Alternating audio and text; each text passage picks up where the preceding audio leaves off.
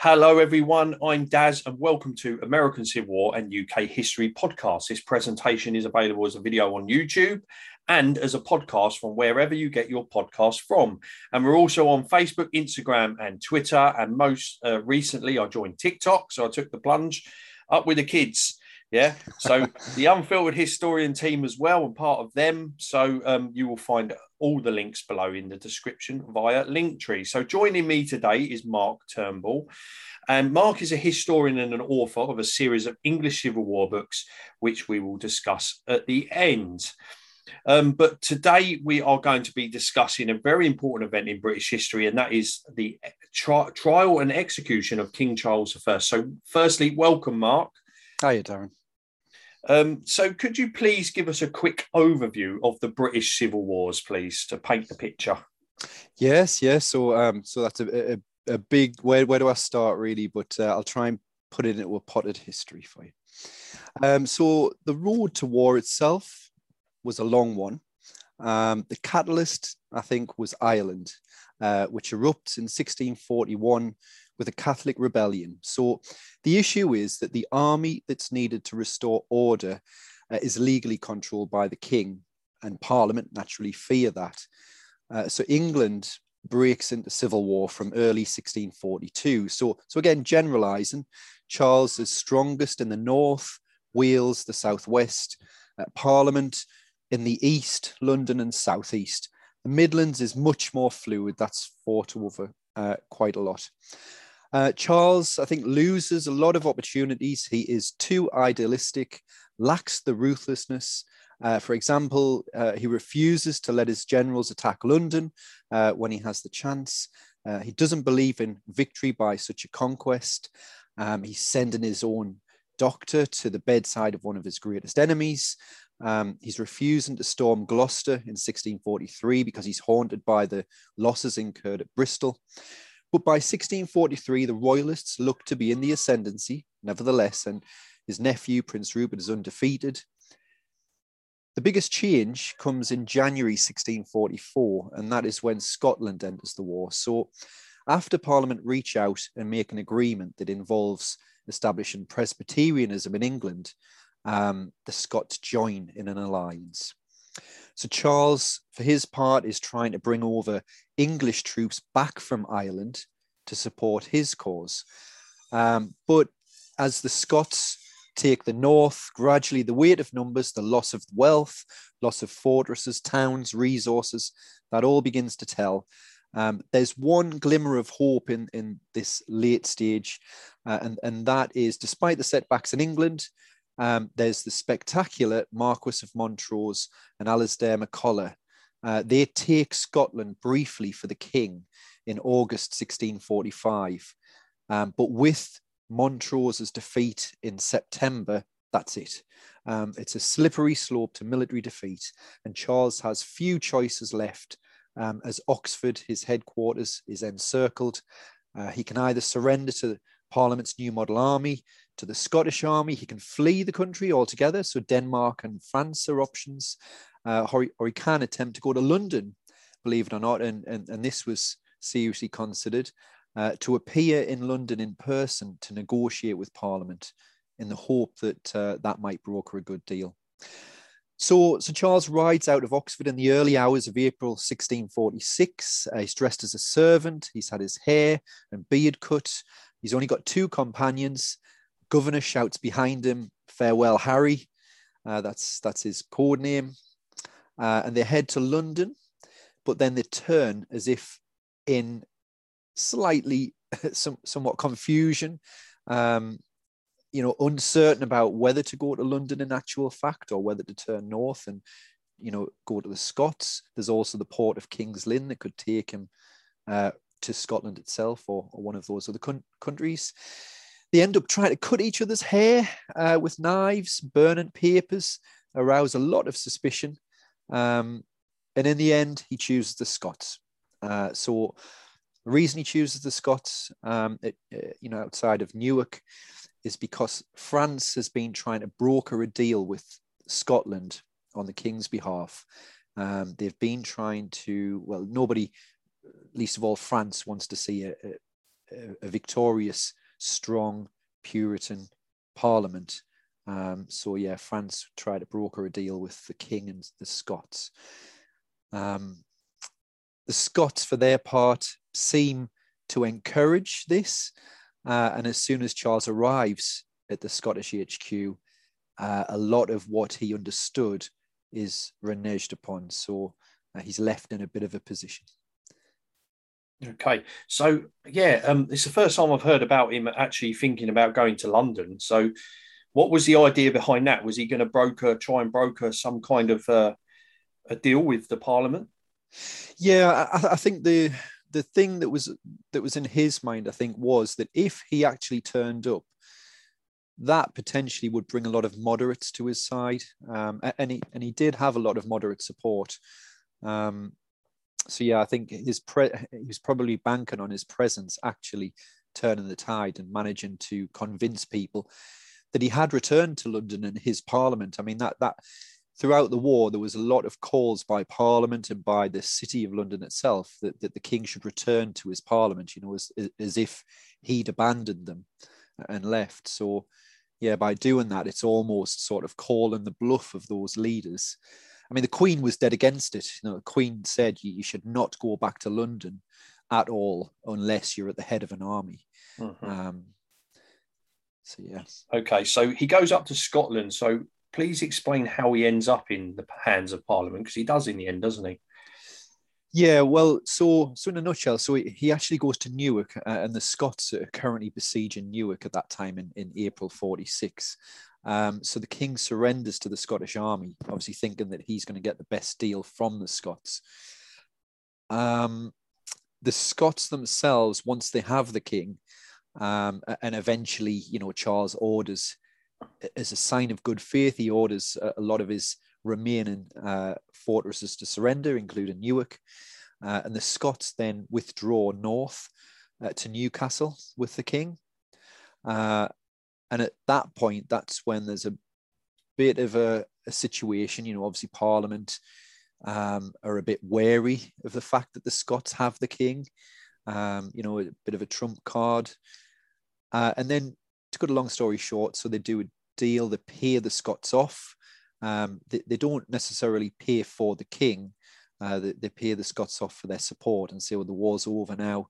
Um, you know, you, you, can go back to Scotland, give us the king um, and the Scots do that. So four hundred thousand pounds in total, um, paid in instalments, and uh, the Scots gradually withdraw, and the king is taken into parliamentary custody, so so that they are there's commissioners from Parliament that that take him into custody, uh, and then eventually.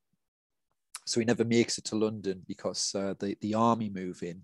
So you, you then have the the, the parliamentarian side is such splitting down the middle into um, what you call independents and Presbyterians, and and it's the the Presbyterians are the ones that are, are still more in favour with the Scots and with the Royalists. Um, you know, they they're looking for a bit of a restoration of Charles. You know, that's their goal still. Whereas the Independents are a little bit more hardline. Um, you know, not necessarily wanting just a, a continuation um, of, of what was currently there. Mm-hmm. So, so we, yeah, sorry. Yeah, so, sorry. so the army take take charge of Charles then, basically, and then so, so where's Cromwell stand in the middle of all this? Well, that that's a question and a half, to be honest, because mm. a lot of the time nobody knows where Cromwell stands. I think he's covered his tracks very well through the Civil War. Um, a lot of the time Cromwell's in the shadows. Uh, his views have not been committed to paper or not survived at least. Um, there's other people doing that sort of work for him. Um, I mean, there's no doubt at all that Cromwell was involved. Um, what we won't know unless some document surfaces to, as how much.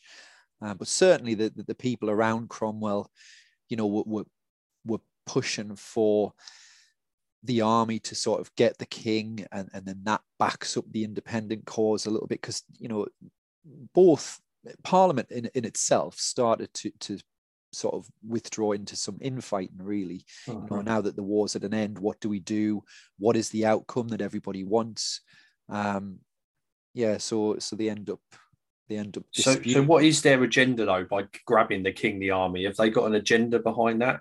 They just want to push Yeah. their views across, or yeah i mean th- there's there's the agenda the political side of things where one side wants a more radical approach to a peace you know in a settlement. Um, the other wants a more traditional approach.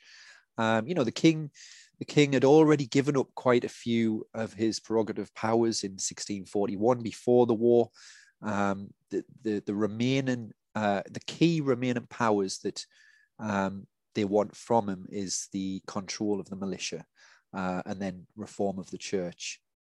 So I think both sides want to use the king, uh, and, and even the Scots as well. You know, even though the Scots have withdrawn here, you know, they still uh, harbour the desire to have Presbyterianism uh, established in England.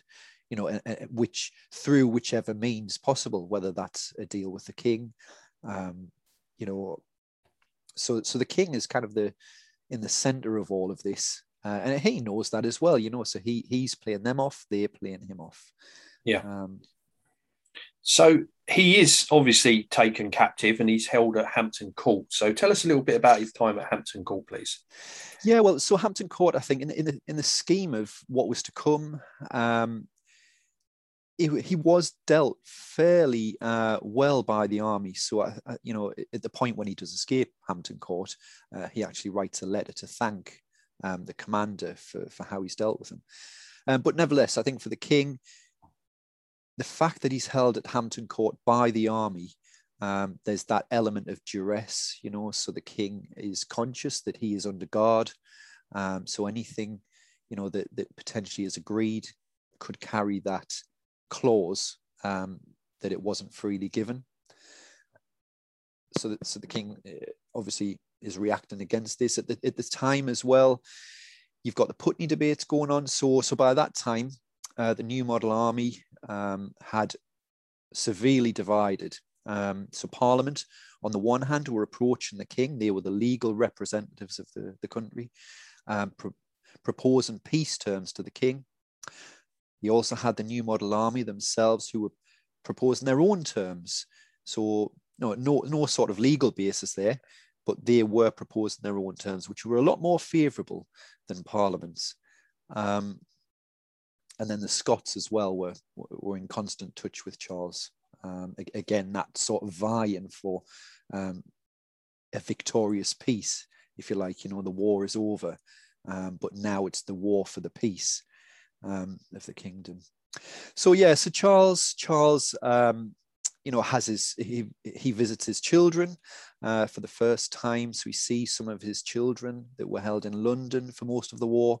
Um, they stay with him at Hampton Court. Um, you know, there, there's an incident where he complains to the governor of Hampton Court, uh, Edward Whalley, about the soldiers outside the bedroom keeping his daughter awake and, uh, you know, asking for them to be withdrawn. Uh, you know, so it, all in all, it wasn't a bad time. However, outside of that bubble, as I said, the, the, the new model army are almost imploding. So in London, the Putney debates, this is where the levelers who want universal male suffrage, uh, they want the abolition of the House of Lords. Um, you know, some sections of them want the king to be put on trial. Uh, you, have got those elements who, who are putting forward um, these options to the army high command. So Gen, uh, Fairfax, Cromwell, Ireton. Uh, the army high command don't want to entertain that. And this is probably one of the myths about the Civil War that Parliament, that that Parliament cause fought for democracy. They didn't. Nobody was fighting for democracy there, bar the levelers. Um, and the levelers were, were very much part of Parliament. So they, you know, they weren't fighting for that democracy. They were just pushing it as much as they possibly could in manifestos. Um, so Fairfax, Cromwell, Ireton didn't want universal male suffrage. They firmly believed that uh, only men with uh, property, a certain value of property, should have a say in government. Um, and the levelers were going up against that and, and really quite uh, uh, successfully to the point where they did have the army leaders around a table um, to talk about, you know, what they wanted the end settlement to be. The, the curious thing with Charles at Hampton Court is that so Edward Whalley presents Charles with a letter from Cromwell, uh, and the letter makes reference to threats to Charles's life. Um, and you know whether whether that was deliberately done, Cromwell penning that letter and then really showing that to the king. You know, you can speculate, but certainly what happened at that point was that Charles um, started to get a little bit concerned about his own safety, possibly looked for a, you know a, a reason to escape this army confinement, uh, and escaped from Hampton Court. Um, for the, the Putney debates and for the army leaders, this was great news uh, because immediately those debates about the uh, future and the, the, the peace and the settlement of the kingdom were brought to an end.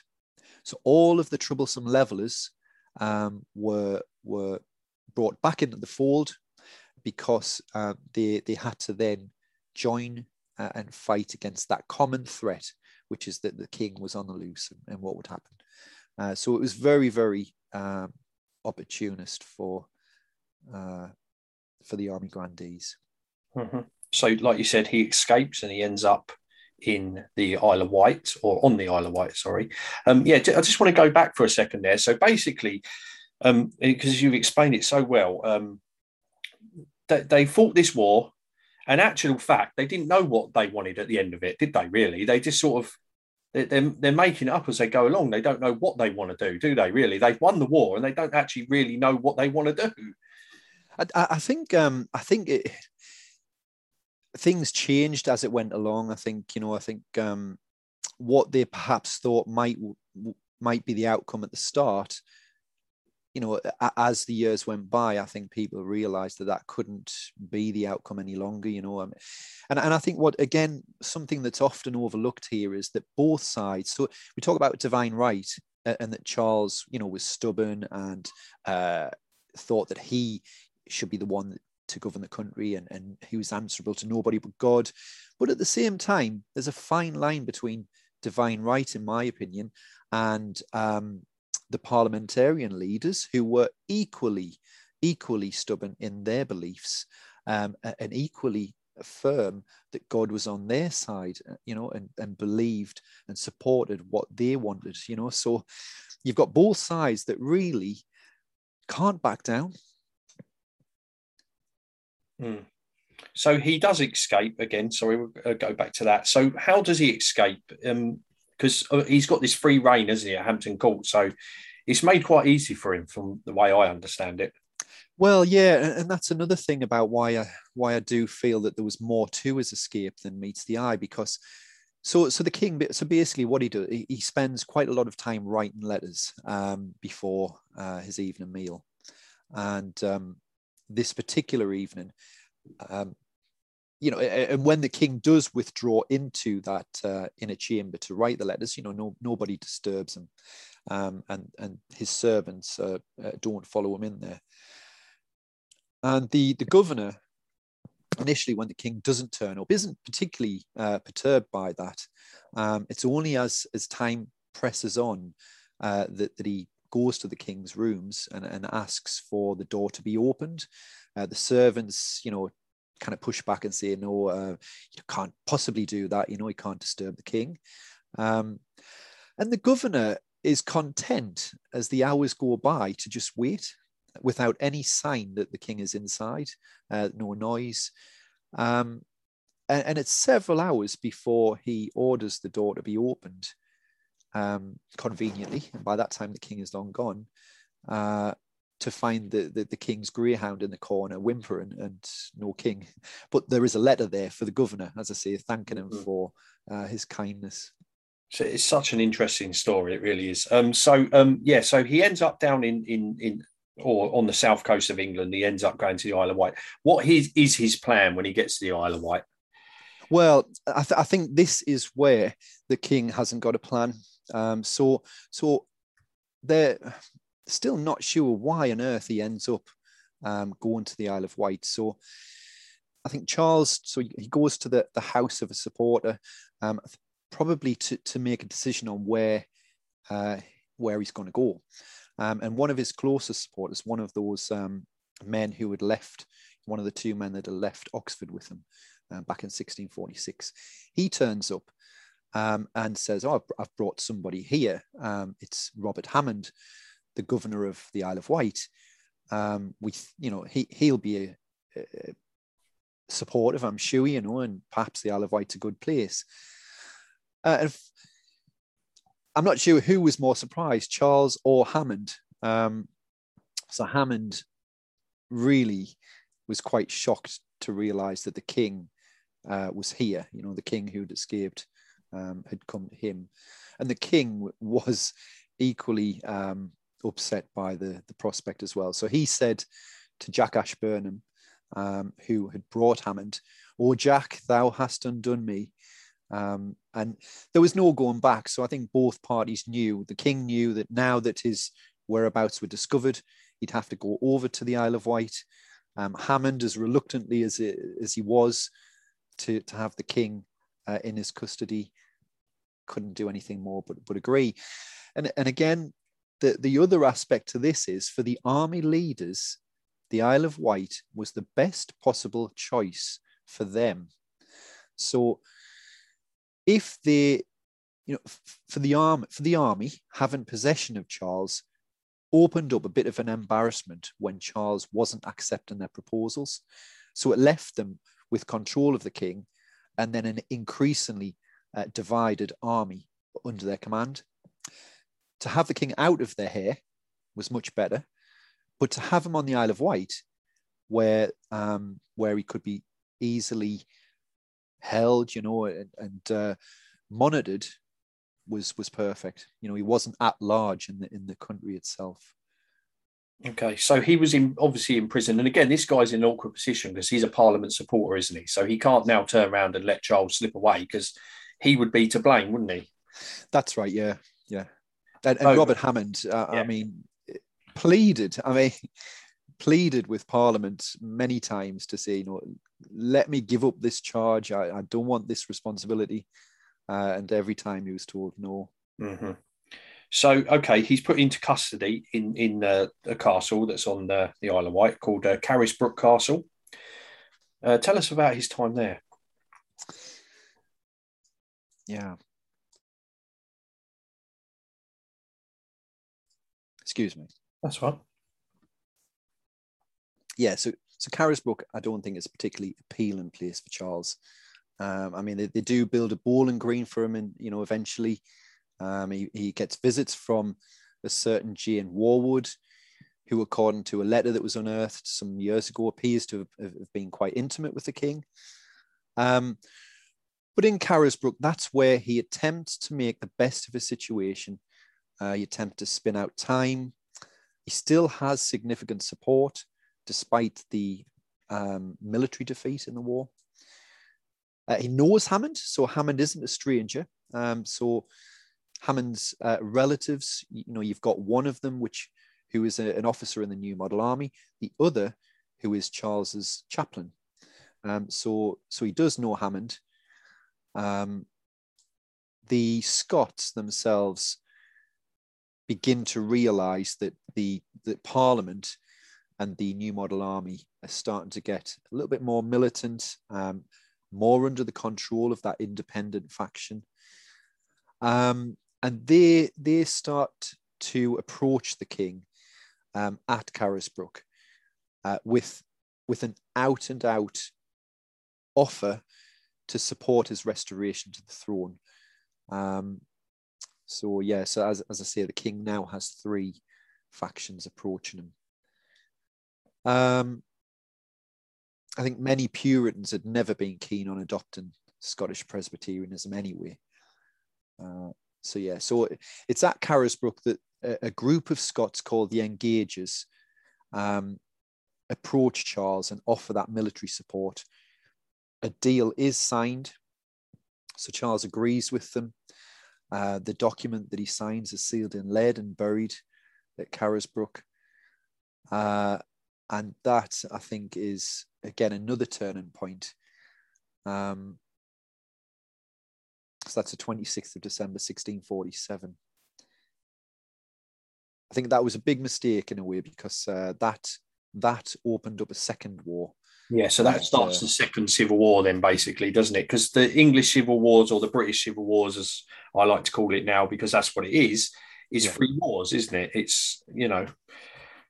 That's it. Yeah, War of the Three Kingdoms. Yeah, that's yeah. it. And, and it, it's it's from that moment that that that label "Man of Blood" that's when it frequently gets attached because mm-hmm. primarily that second civil war. And this really annoys and upsets Parliament at this stage and the army, the new model army. Uh, yes, yeah, it does. I mean, I think it upsets the army more um, because the army, uh, you know, the Parliament themselves are predominantly controlled by the Presbyterians, and, and again, these are the people who would happily see an accommodation with Charles you know, n- not to sell out their principles. You know, they still have the militia and the church that they want to reform, um, but they they will be more likely to see a more tr- more of a traditional outcome than the New Model Army, for example. Mm-hmm. So while he is at Carisbrooke, I understand there is another attempt to escape, and this is actually quite a funny story.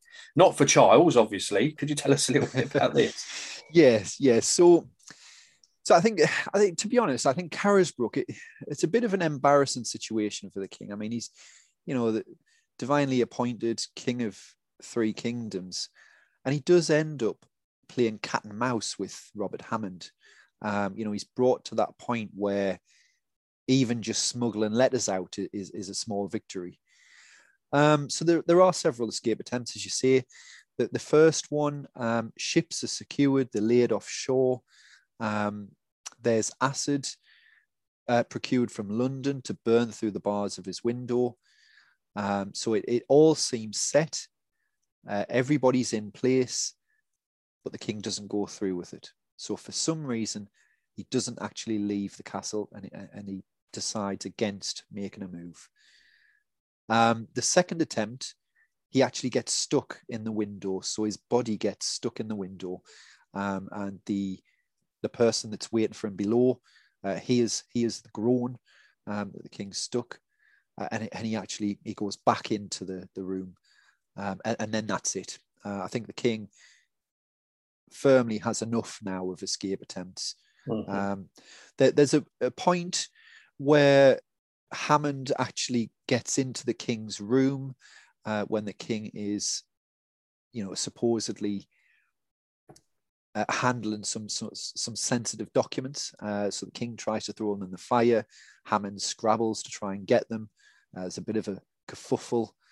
Uh, Hammond says dryly, I, I, wasn't aware Your Majesty was leaving us." Um, but yeah, at that point, that's when the king thought no more escape attempts. And it was a, a very conscious change in his attitude. It was almost as if he realized that he isn't going to escape. Um, perhaps he thought that God seems to have in mind a trial of faith and constancy, you know, and the king should mm-hmm. stay whatever happens. Um, and, and he does accept that. Come what may, his destiny now was to stand firm for those red line principles that he has. Because I think the other thing as well for, for Charles is that there, there were certain principles that he never uh, bargained with or used or manipulated. So he even said this to Parliament um, when when the army, for, or, or just before the army took him into custody. You know, he he could agree to anything that they want and then just go back on it and say it was duress. Uh, but there were certain, as I say, red lines that he never actually um, compromised for anything. And, and it, it Carisbrooke and, and as as this change in his his manner um, took precedence, talking about November 1648, he actually pushes the boundaries um, and and almost comes to an agreement with Parliament. He actually makes concessions on those red line areas that he's never um, pushed so far before. Mm-hmm. So, can I just ask? Uh, this is probably a big what if. So, say what if he does escape the Isle of Wight and he gets across to France? Does he then come back with armies? Do you think, and and try and take back the country? I mean, like you said, he's got the Scottish support. He could probably get the Irish support too, and he would probably have support from France, wouldn't he? Yeah, well, the, the French. I mean, a little bit awkward. I don't think Charles fully trusted the French, and I, that might sound ironic because his wife you know, you know, was French. But I, I think Charles knew, and, and certainly one of his letters to the, the Queen did um, show that he knew that the French had their own agenda as well. Um, but I, I'm not actually sure if Charles seriously considered leaving the country. Um, that that was one of the aspects about Carisbrooke uh, and the Isle of Wight was that he would still be, you know, in England you know, or, or in one of his uh, kingdoms, mm-hmm. you know. Yeah. Um, so I, am I'm, I'm not sure that he would would have ever left. Um, I think that I, I, think for him, again, going back to London, you know, when that opportunity in the early in the war presented itself, and his army could have swept down and took London by storm, uh, he he refused. He didn't want that sort of conquest, and I think leading a foreign army from a foreign country over I, I don't think mm. that would have appealed. Yeah, I agree. Actually, yeah, yeah. So um, this is, enough is enough now, isn't it? Parliament have had enough of Charles, and and so when do the wheels start pushing for a trial and bringing him back to London? Um, so I'm not sure if Parliament do have enough of the king. Um, it, it's true that they they cut off um, all negotiations with him, um, but I think as we see, they reopen that um, after a while. So, I mean, I'm not sure that they, they, fully have enough. It's the army that have enough, definitely. Mm-hmm. Um, the, the army step in. Um, as I say, Charles is very close to making a treaty with the parliamentarian commissioners. Um, he he gives them uh, a lot of, you know, he, he, pushes back his his limits on some of those uh, red line policies and, and principles. I think Parliament recognise that and they vote to accept um, what what he's uh, given as the basis for negotiating a peaceful settlement. And it's at that point when the army realised that if this this settlement goes ahead, uh, then really there's going to be no room for any independents or you know Puritans mm-hmm. or any sects. Uh, levelers, you know, won't get a look in. You know, their policies won't occur so yeah, I think the army, and, and this is the thing with it, isn't it? You know, the army, faceless. You know, who, who are the army? You, you know who Charles is. Charles, you know, Charles personifies the entire royalist cause. Mm-hmm. But who were the Scots? Who were the army? Who who are Parliament? You know, it's a difficult one. Yeah, what authority have they got? you know, that's yeah. I see what you're saying. Yeah. yeah. So um, the build up to the trial, then. So he does get moved, doesn't he? Back. Um, I, I understand he stays a little while at uh, Windsor, is it? And then gets moved to London. Is that correct?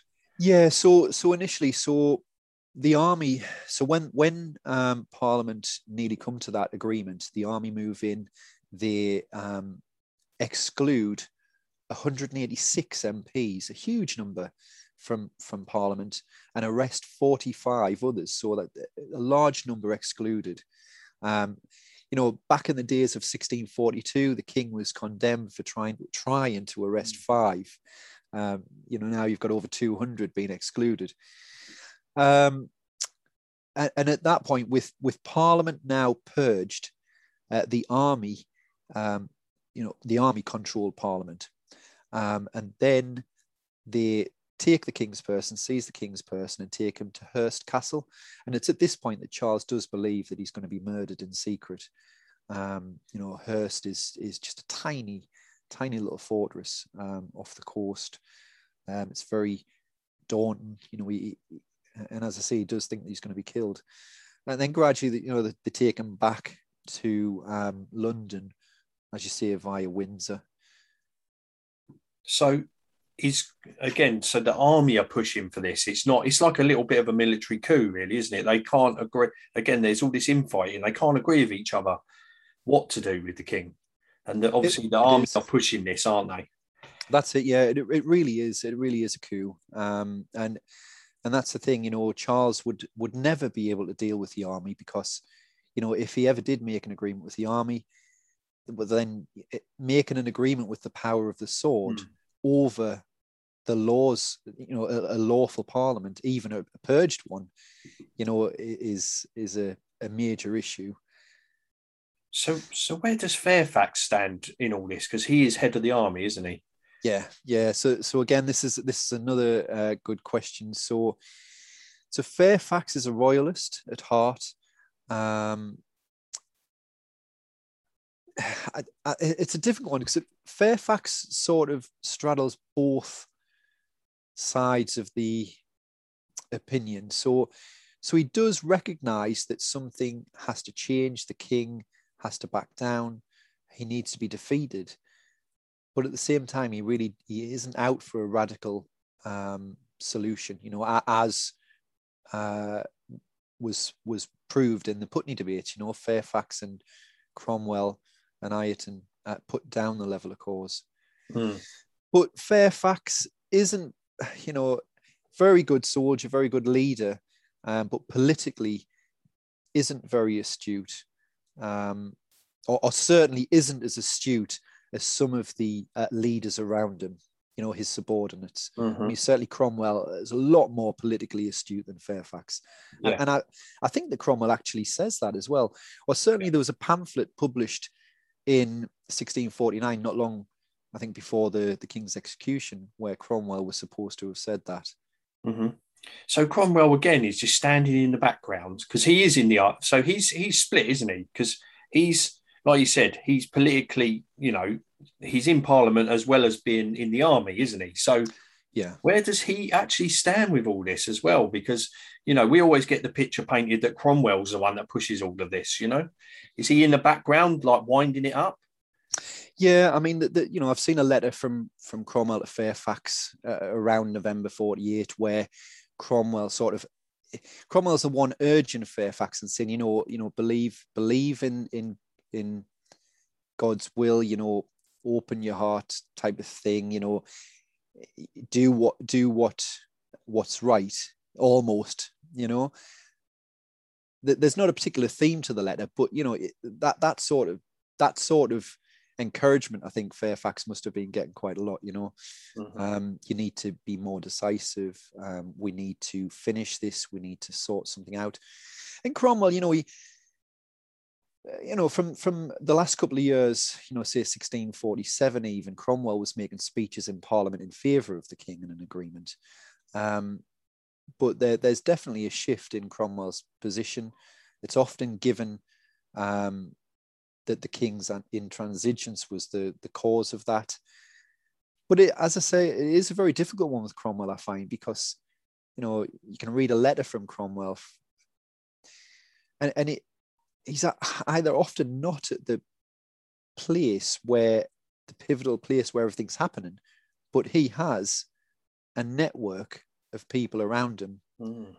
You know, and, and he couldn't have been in in any shadow of doubt about some of these major events. That's so interesting. I really do. That this guy that ends up grabbing the power is not involved somehow. Yet he always seems to never be there. It's it's yeah yeah so interesting. Um, so okay, the Rump Parliament passed a bill for a formation of a High Court of Justice because they could not get support from the House of Lords, could they? So explain that to us, please. Yeah. So so the the ordinance for the King's um, trial uh, is brought before Parliament.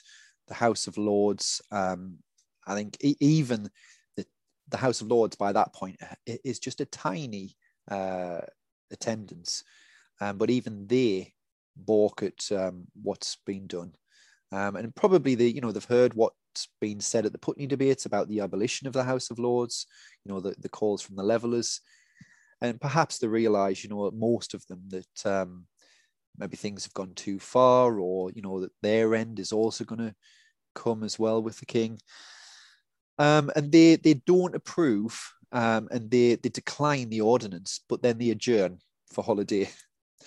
So what happens is Parliament, uh, the House of Commons, um, deal with the lords the same way as they dealt, dealt with the king at the start of the conflict. Um, when the king wouldn't play ball, they declared that they were the um, they could pass laws without the king's assent. And, and in, in, effect, that's what they did to the lords. They decided, okay, if they're not going to play a ball, uh, we are now the supreme authority in the land. Uh, we can pass laws without the lords. Uh, and they went ahead with the ordinance mm-hmm. for the mm-hmm. trial. So this country is in an absolute mess at this stage, isn't it? If they can't, you know, they've completely lost order, haven't they? Really, if it, it, if the yeah. Commons are deciding laws, then you know. And, and, and the thing is here as well, it's not just the Commons; it is a rump of the Commons, con, you know, appointed in effect or sanctioned by the army that's now mm-hmm. controlling the kingdom. So in effect, the army does have. So nobody's control. been voted; they've been put there by the army. Yeah, which which is ironic when the mm. when when the Commons or you know the, the, the court say uh, we try you in the name of the people of England. Well, you know, Lady Fairfax at one point shouted out, "Not a jot," you know. Um, it, it's it you know not in the name of the people. Cromwell's a traitor. Mm-hmm. Um, you know, there, there, there was there was a genuine uh, point to that. You know that you're talking about a rump of MPs who have brought the king to trial. They are not elected, uh, you know, as such. This is just, there might have been about five years before, um, but it's just a little segment of what's left. And that's mm-hmm. certainly not representative of the people. So the trial itself, um, so you, you start off with three judges and 150 commissioners. Um, but only uh, so, but sorry, when the trial begins, you only have 135 remaining. Is that through fear of reprisals from the royalists, maybe, or something along them sort of lines? Um, I, th- I, think they just generally found that that things had gone too far. I mean, you know, it, you even have um, John Lilburne, the leader of the Levellers. Uh, Lilburne even stands up and says, "Look, what happened under the King's reign is nothing compared to what's happening now." Mm-hmm. You know, and and I think a lot of men felt that you know things had gone way too far. You know, as I say, the the King was going to be on trial. That was unheard of. Uh, there was no legal basis. House of Lords had gone. Uh, well, it hadn't gone at that point, but you know, the, it had been bypassed. Got a rump parliament. You've got an army controlling things. You know, the Scots are worried about what's going to happen to them mm-hmm. after um, the these, pardon me, these independents um, win outright. Ireland's worried as well. You know, the, the, again, the Catholics have always feared the Puritan uh, majority in, in England's parliament. So, yeah, there was a lot, I mm. think, of, of concern about what would come afterwards. Um, perhaps genuine feeling that they'd gone too far. Um, yes, fear of reprisals. Perhaps fear that you know, like what the Earl of Manchester once said: if you you can defeat the king nine and ninety nine times or nine and ninety times, but at the end of it, he's still king. Um, so yeah, there's a lot of different uh, concerns about how how things are going. Okay, so let's move on to the trial itself. So two of the main guys that are going to be um, involved in this are the Solicitor General John Cook, and we have the President of the Parliamentary Commission John Bradshaw. So, um, but Bradshaw didn't choose by choice, did he? He sort of got thrust into that position, didn't he?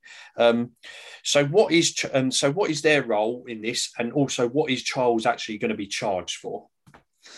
Okay, so well, Bradshaw. Um, so Bradshaw wasn't their first choice um, for Lord President of the court, um, but because the senior legal figures refused to take part, then naturally they, they were bound to find somebody as they went down the, the lower levels, and they found Bradshaw, um, who was Chief Justice of Chester and North Wales. Um, John Cook was a lawyer, um, so he he put the the prosecution argument. I, would read that ironically that he he was the one that that established the right to silence in in cases. Yet the court said that um, the court were the actually put it to the king that silence was a, a sign of his guilt if he didn't plead. So yeah, Bradshaw, Cook, um, the king was charged with high treason. Um, he was alleged to be guilty of all the treasons, murders, rapines, burnings, spoils, desolations, damages, and mischiefs. So they were quite comprehensive. Mm-hmm. So basically, uh, Parliament didn't do anything wrong. well, yeah, yeah, that, that, that's it. wrap it. What I tend to see is like they, they basically wrapped it up in a ball and put it at Charles's door, um, and, and then that would close off everything that had happened Mhm. to allow everybody to move forward. Um, they list all of the battles that he was present at, um, you know, as if to say that he's encouraged the war. Um, it's it's ironic as well that later in the trial, when the the session talk about witnesses, um, a lot of the witnesses give statements just that Charles was present at battles, or you know that he had a, a, a drawn sword, he wore a breastplate and backplate. But you know the uh, parliamentarian cannons are opening up at the king at, at Edgehill, so you know he's not going to go there without any sort of armor. Mhm. Um, but I think what Parliament were probably aiming at was to not necessarily bring a whole host of witnesses to say that Charles ordered his troops to commit this atrocity, because you know Charles didn't order troops to commit atrocities. You know, yes, there was looting and things, but Charles was uh, not personally involved. Um, more so, what they wanted to do was to prove Charles guilty um, because of the actions of his uh, subordinates. Mhm. Okay, so again, like, well, so the trial had had begun. It begins in Westminster Hall, which is still there today, which you can go and visit. Um, I think you can. Well, it depends what sort of day it is. Um, Charles refused to enter a plea as he believed, obviously, in divine right of king, and only God could judge a king. So, talk us through his uh, plea hearing, because there's a story that I've uh, read about where uh, something to do with his cane or something like that. Yeah, so, so this is on the first day, so the 20th of January, 1649. So, um, as you say, there's 135 uh, handpicked men that are, that are there to try him. Um, you've got 68 of them that turn up on the 20th. Uh, so the king is brought from St. James's Palace to Whitehall by water. So he's he's guarded uh, with the, the soldiers in boats around him. Um, 30 officers um, accompany him into the hall. And then the, the, the names of the commissioners are read out who were present. Uh, and that's when um, Sir Thomas Fairfax or General Lord Fairfax isn't present. Lady Fairfax is reputed to shout out, you know, my husband has more wit than to be here. Um, and just before Cook reads the charge, the king uh, reaches over with his cane, which has a silver top, and taps Cook on the shoulder. Um, he wants to say something. Uh, Cook ignores him. So the king taps again, and the silver head drops off the cane and rolls onto the floor. So the king at that point is standing up, um, looks at the, the, the head, and makes no move, but nobody makes any move. Uh, the king expects that somebody would have picked that up. Uh, nobody does. So in the end, he stoops and picks that up himself, um, which is one of the more well-known anecdotes of the the trial, um, because it, it's almost symbolic, isn't it? That, that the Mhm. king has had to stoop in front of his um, accusers Mhm. and pick that up himself. Well, can I can I just ask what the feeling is in the country at this point of knowing of this trial that's going on? Because obviously they would have known, wouldn't they? So what is the feeling in the, you know, from the average Joe that, you know, is you know I know the country's split still, but like you said, Yeah. the army's in control of all this. So what is their feeling on this? I, I don't think that the entire country would know fully what was going on um, at that point. I mean, it, it did sometimes take quite a bit of time for, for news to travel, um, but obviously, like the, the key areas would know.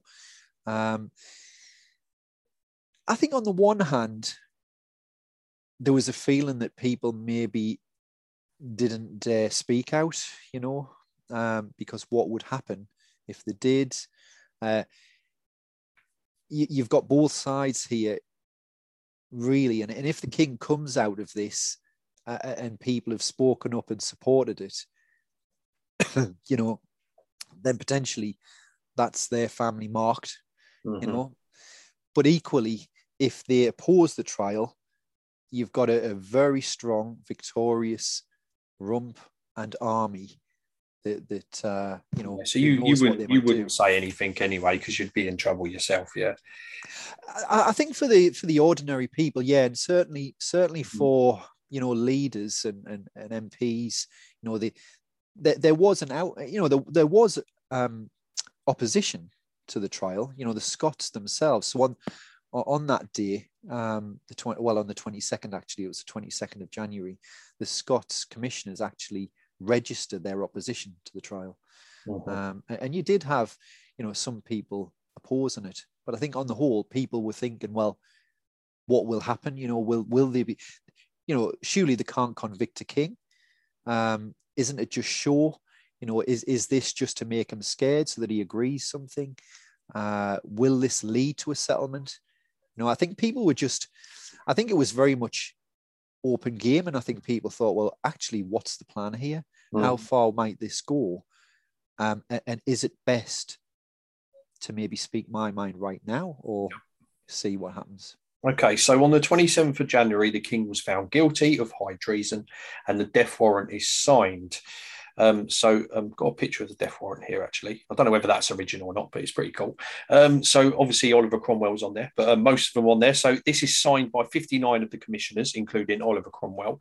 So tell us a little bit more about. I mean, they move so quickly here, don't they? I mean, it goes from a guilty verdict to a couple of days later being executed. You know. Um, yeah. It moves so quickly, and, and, and is that their aim just to get rid of him as quick as possible now because we've gone too far? Uh, there, there's a there's a lot of debate about it, you know, as it stands today. So a lot of people say that it was a foregone, foregone conclusion that the king would be found guilty and executed.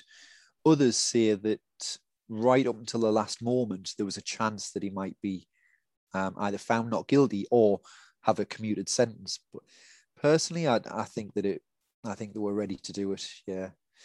Um, so as you say, the document itself people have studied the document and there's an, again an argument that the document was signed in two parts uh, and that it was amended um, and, and almost they didn't want to draw up a new document in case the people that had already signed it then refused to sign it again mm-hmm. um, so if you look at the document certain you know so the word and sometimes doesn't make sense it says on the morrow um, and, and if that was signed i think the 27th mm-hmm. uh, that would mean the morrow would be the Sunday, which w- wouldn't happen. Um, so yeah, a uh, little bit of ambiguity about when it was drawn up. Um, there's also some of these stories about how Cromwell forced one of the waverers to sign it, you know, putting the, the quill into his hand, which I think that story came out at the trial of the regicides in 1660. Yeah. So a little bit iffy about whether that's right, but certainly, you know, Cromwell was uh, again, you know, there apparently flicking ink at the commissioners, you know, and um, playing a few pranks. And again, that that's a that's a podcast for another day because that's another interesting. The regicide uh, trials and that is very interesting. But um, so obviously he's he's he's going to be executed. There's no two ways about it. And uh, Charles um, has um, you know an emotional farewell to his younger children, doesn't he? Before he uh, a couple of days before, is that correct? Yeah, that's right. So so Princess Elizabeth, she's fourteen. Uh, Prince Henry's nine. Uh, they're the two children um, who had been held in London throughout the war. So Charles had only just seen them uh, after his defeat. Uh, so he met the two children for the last time. I mean, so Elizabeth is in floods of tears. I think young Henry is slightly too young to understand exactly what's going on. Um, so King raises them up from off their knees. Um, and Elizabeth wrote down afterwards um, an account of what the king had said. Um, and what she recalled was, He wished me not to grieve, uh, not to torment myself for him, that he would be a glorious death, that he should die, it being for the laws and liberties of this land uh, and for maintaining the true Protestant religion. He told me that he had forgiven all his enemies and hoped God would forgive them also, and commanded us and the rest of my brothers and sisters to forgive them. Uh, Charles also told Elizabeth to pass the message to her mother that his thoughts had never strayed from her, that their love would be the same to the last, Um, commanded the children to be obedient to Henrietta Maria um, and bid Elizabeth send blessings to the rest of the brothers and sisters and commend Charles to all of his friends. At that point as well, so the king takes young Henry on his knee uh, and says, Sweetheart, now they will cut off thy father's head. Mark, child, what I say, they will cut off my head and perhaps make thee a king. But mark what I say, you must not be a king so long as your brothers Charles and James do live. For they will cut off your brothers' heads when they can catch them, and then cut off thy head too at the last. So hmm. quite mm. a you know warning. And actually, you know, Charles was on the money there because Parliament at one point do consider uh, that there or there is debate about whether to make Henry Duke of Gloucester uh, king uh, afterwards. The, the boy actually replies, I'll be torn to pieces first. And, and apparently that brought tears to the king's eyes. Mm-hmm. Um, the king then dishes out the last of his jewels, or you know, broken jewels of the Order of the Garter, things like that. Uh, not much. Um, kisses them both, uh, takes his leave. Elizabeth then very harrowing. So Elizabeth breaks down again. Uh, the king goes back to her, um, embraces her, um, and then he leaves the children um, and returns to prayer. Um, but at that point, the king's legs actually give way um, and that's documented um, even from the, the Venetian ambassador as well. So I, I think it was extremely draining uh, for mm-hmm. Charles, very upsetting, um, and I, and I think it took it took him quite a lot to to recover and come back from that. So much so uh, that he refused to see anyone else after that. Okay, so we get to the thirtieth.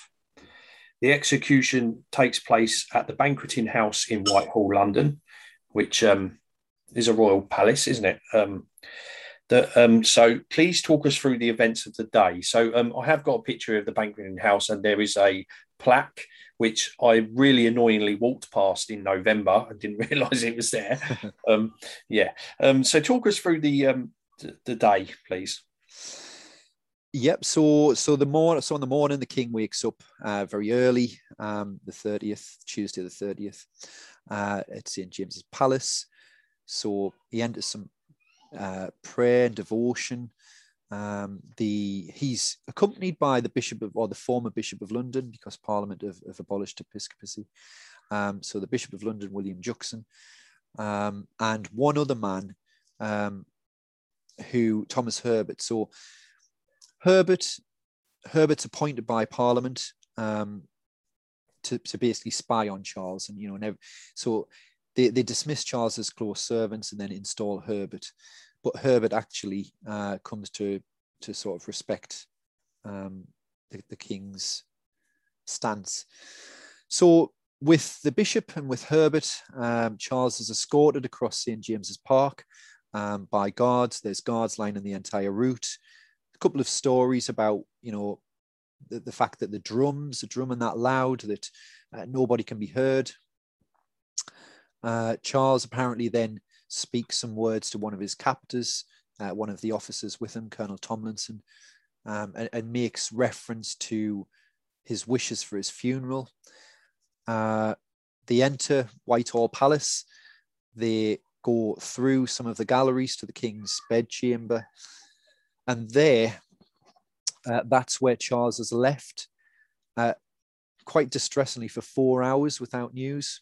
Mm. So, so at, at this point, um, William Juxon urges Charles to take some uh, food uh, and, uh, and, some wine. Uh, initially, the king doesn't want to, um, but Juxon says, you know, kind of the cold weather and everything, you know, you, you really should. Otherwise, there's a risk that you might faint. Um, and that would give the wrong impression. Um, other thing is that Charles has got two shirts on, which is another uh, um, well known fact or anecdote. Uh, so he wears two shirts to stop any shivering from the cold, being mistaken as fear.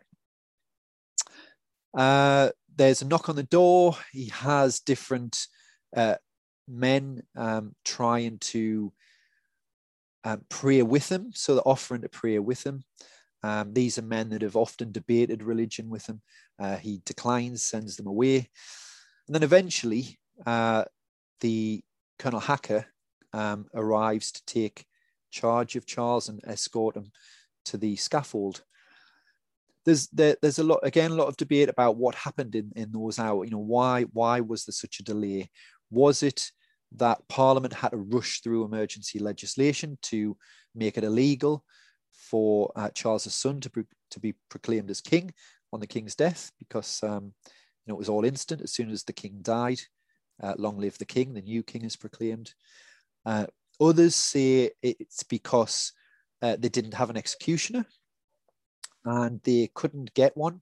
Uh, so the the state executioner, the, the city executioner, Richard Brandon, had refused. Um, and then there was a, a bit of a, a furor over trying to find replacements. Um, so yeah, there, there's a couple of, of different options as to why. Uh, but at any rate, you know, Charles has then escorted through under the uh, Rubens ceiling of the banqueting house um, and then out onto the scaffold. Okay. So there is still a debate to this day, isn't there, of who was the executioner. And one story I read was that Hugh Peters was actually involved somewhere along the lines. I don't know whether that's true or not, but apparently there obviously he wasn't a very liked man, was he, Hugh Peters? Um, but no, he is seen at the beginning or around about the execution, and then all of a sudden he disappears when the execution's taking place, and then reappears again.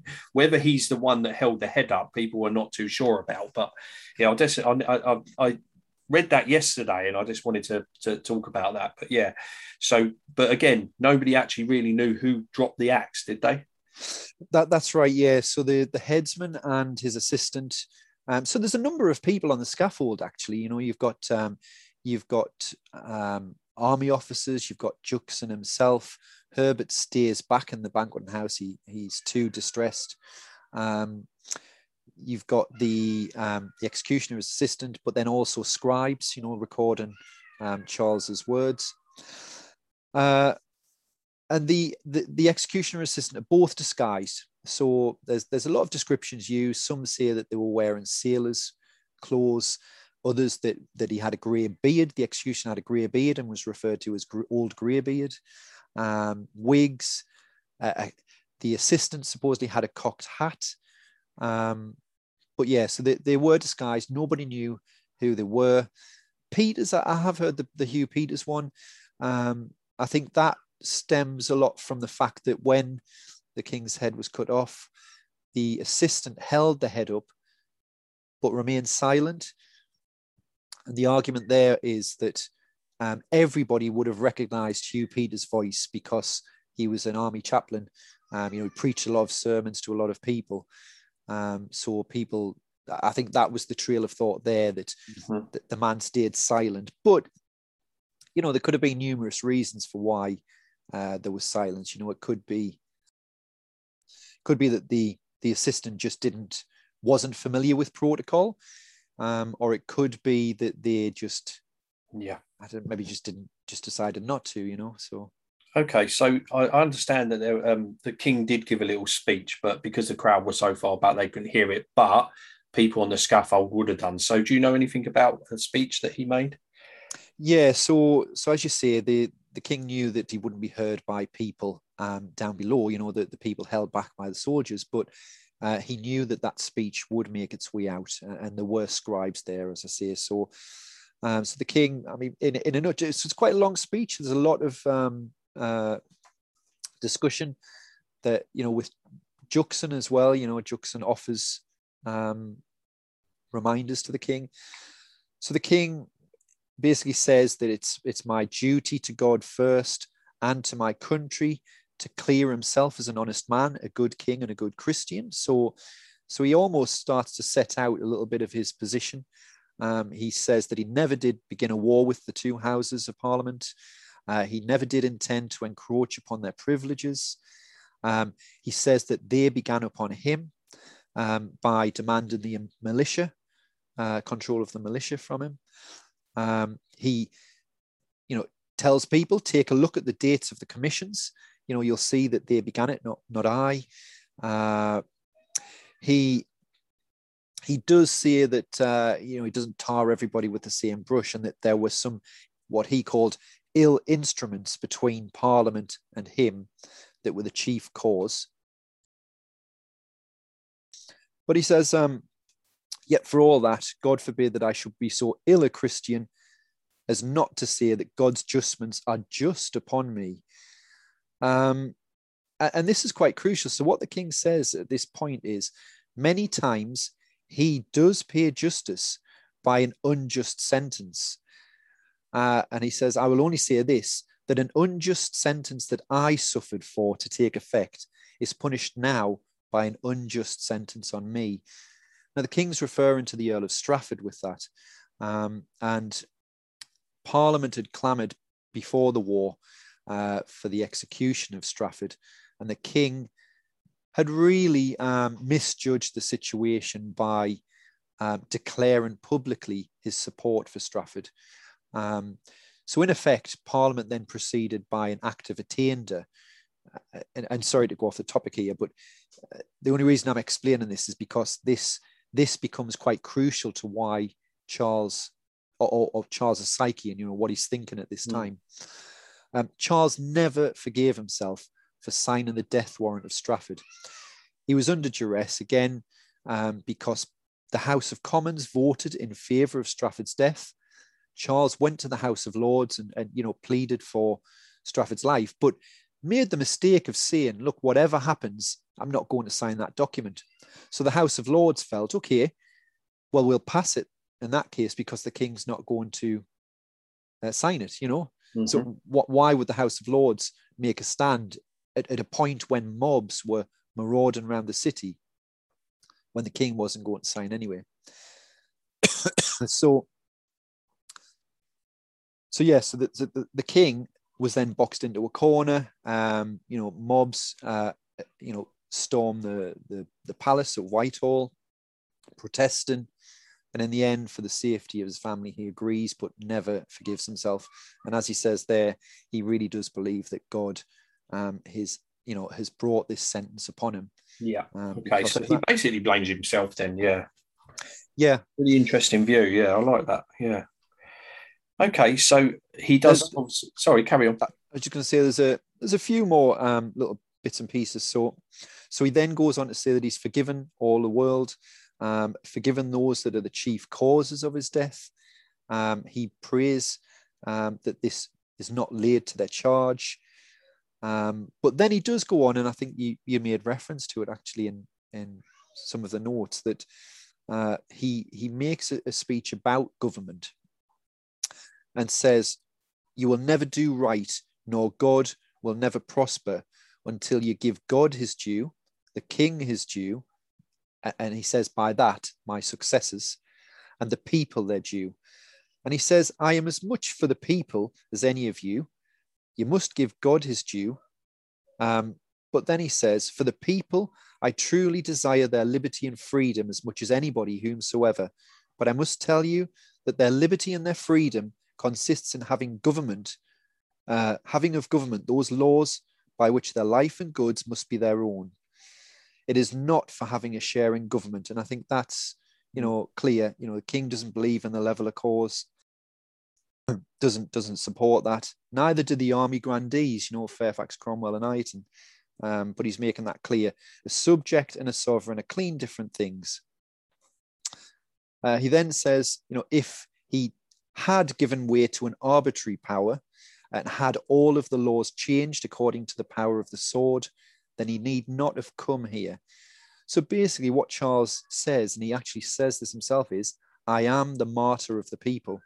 You know, in, in the current situation with the rump parliament and army, no House of Lords, you know, complete change to the, the fundamental laws of the kingdom. He is the one that's standing up now for those ancient laws. Uh, Juxon then just reminds him, you know, maybe speaks something about your religion. Um, and he says, you know, his conscience in religion is very, very well known to the world. Um, but he says he dies a Christian according to the profession of the Church of England, as I found it left by my father. Mm-hmm. Thanks for sharing that. That was cool. Um, so, can I just ask? So, he obviously gets executed. His head is uh, severed from his body, and a lot of people faint in the crowd, obviously, because uh, seeing that was probably horrendous. Um, but does this send a shockwave around Europe that Britain or England has executed their own king? I think it does, yeah. And and you mentioned earlier, you know, was it a bit of a rush job? And, and I think actually there was a little bit of a rush at the end because, um, you know, as I said, the Scots commissioners had uh, declared categorically their opposition to the execution. The French were sending missionary, um, emissaries, but also the um, the Dutch state had sent over envoys, and they were in London at that moment. Actually, at that on that uh, the day before the execution and the day of the execution, um, they were meeting with General Fairfax. Um, Fairfax seems to be trying to go for a stay of execution. Um, so the, the Dutch envoys say that um, Fairfax promises to go to Parliament uh, and put before them um, a request for a stay of execution. Um, but yeah, it, it moves fast, faster, faster mm-hmm. than Fairfax and, and the envoys. And I think they are they are very shocked. Yeah, they're, they're yeah. shocked that it's gone ahead. Um, a lot of people are savvy, you know. So I think many had already begun to ingratiate themselves with the parliamentarians.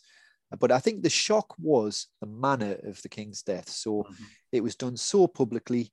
Um, it was decisively done. And I think that almost shocked a lot of people into accepting, you know, that it's happened. And the new government, you know, don't yeah. go up against them really. You know, look what they've done. And, and again, it, it, doesn't end the war, does it? Because it carries on till uh, 1651. So, you yeah. know, it doesn't end anything, does it? That's it. I mean, there's a there's a large groan in the crowd, which uh, William Dugdale um, uh, you know, referred to in, in his writing. Uh, he was present. He said there was a large groan that he never wanted to hear the like of again.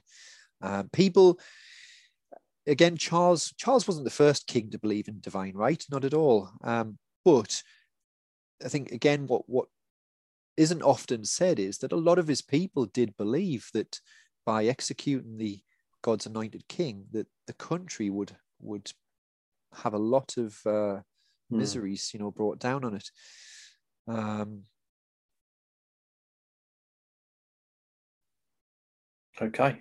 So, Mark, you have authored three books so far, and you are working on another one, uh, what you said to me on the phone uh, a couple of weeks ago. So, tell us a little bit about your books, please, mate, because, uh, you know, I haven't read them yet, but I do plan on um, getting a couple of copies and reading them. So, tell us about your books, okay. please. Uh, well, so the first one, um, Allegiance of Blood. So that that was a, a novel, a full novel that I'd self-published. That was the first book that I'd written. Um, I, I, mean, I'd all I've always been passionately interested in the Civil War since since I first found out about it when I was ten, and I've always wanted to write a book. And Allegiance of Blood was the culmination of that. So it opens um, after the Battle of Edgehill and closes um, at Alton in uh, 1643, December 43. That follows a, a fictional character um, through those events. Um, but there's also historical characters through all three books. Mm-hmm.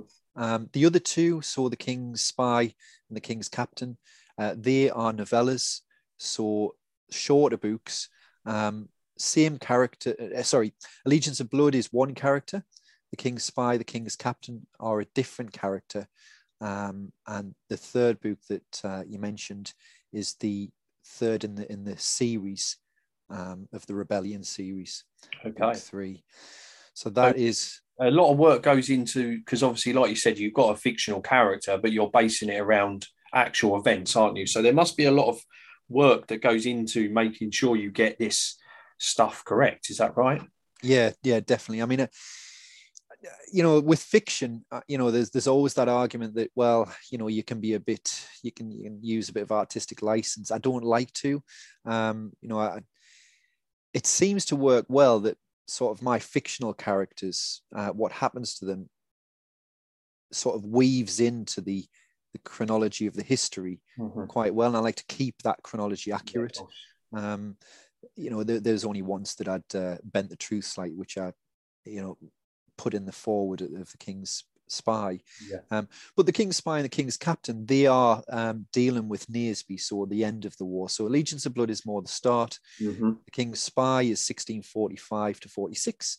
King's Captain 1645 to 46 to um, Charles's escape from Oxford, which we covered earlier. Yep. Book three is going to be precisely what we've just talked about as well about Carisbrooke. Um, and, Cool. So Mark has also got a really good Facebook page, guys. And what I will do is put links to his books, to his Facebook page, and everything up on the description below. Mark, I really, really enjoyed this. This is something I've been since I started my page nearly 12 months ago, wanting to talk about for a long time because I do like the American Civil War, but the English Civil War is a very, very close run thing with the American Mm. Civil War. And I, I, honestly, mate, you've been absolutely brilliant. And I really do hope that we can do this again at some point. yeah, I'd love to. I mean, I, hopefully, you know, I, hopefully that was exactly what you wanted. And Oh, it was definitely, it was amazing, mate. Honestly, I really enjoyed it. And uh, I mean, I've learned a lot tonight by just listening to you telling the story. So um, thanks again, Mark, and cheers.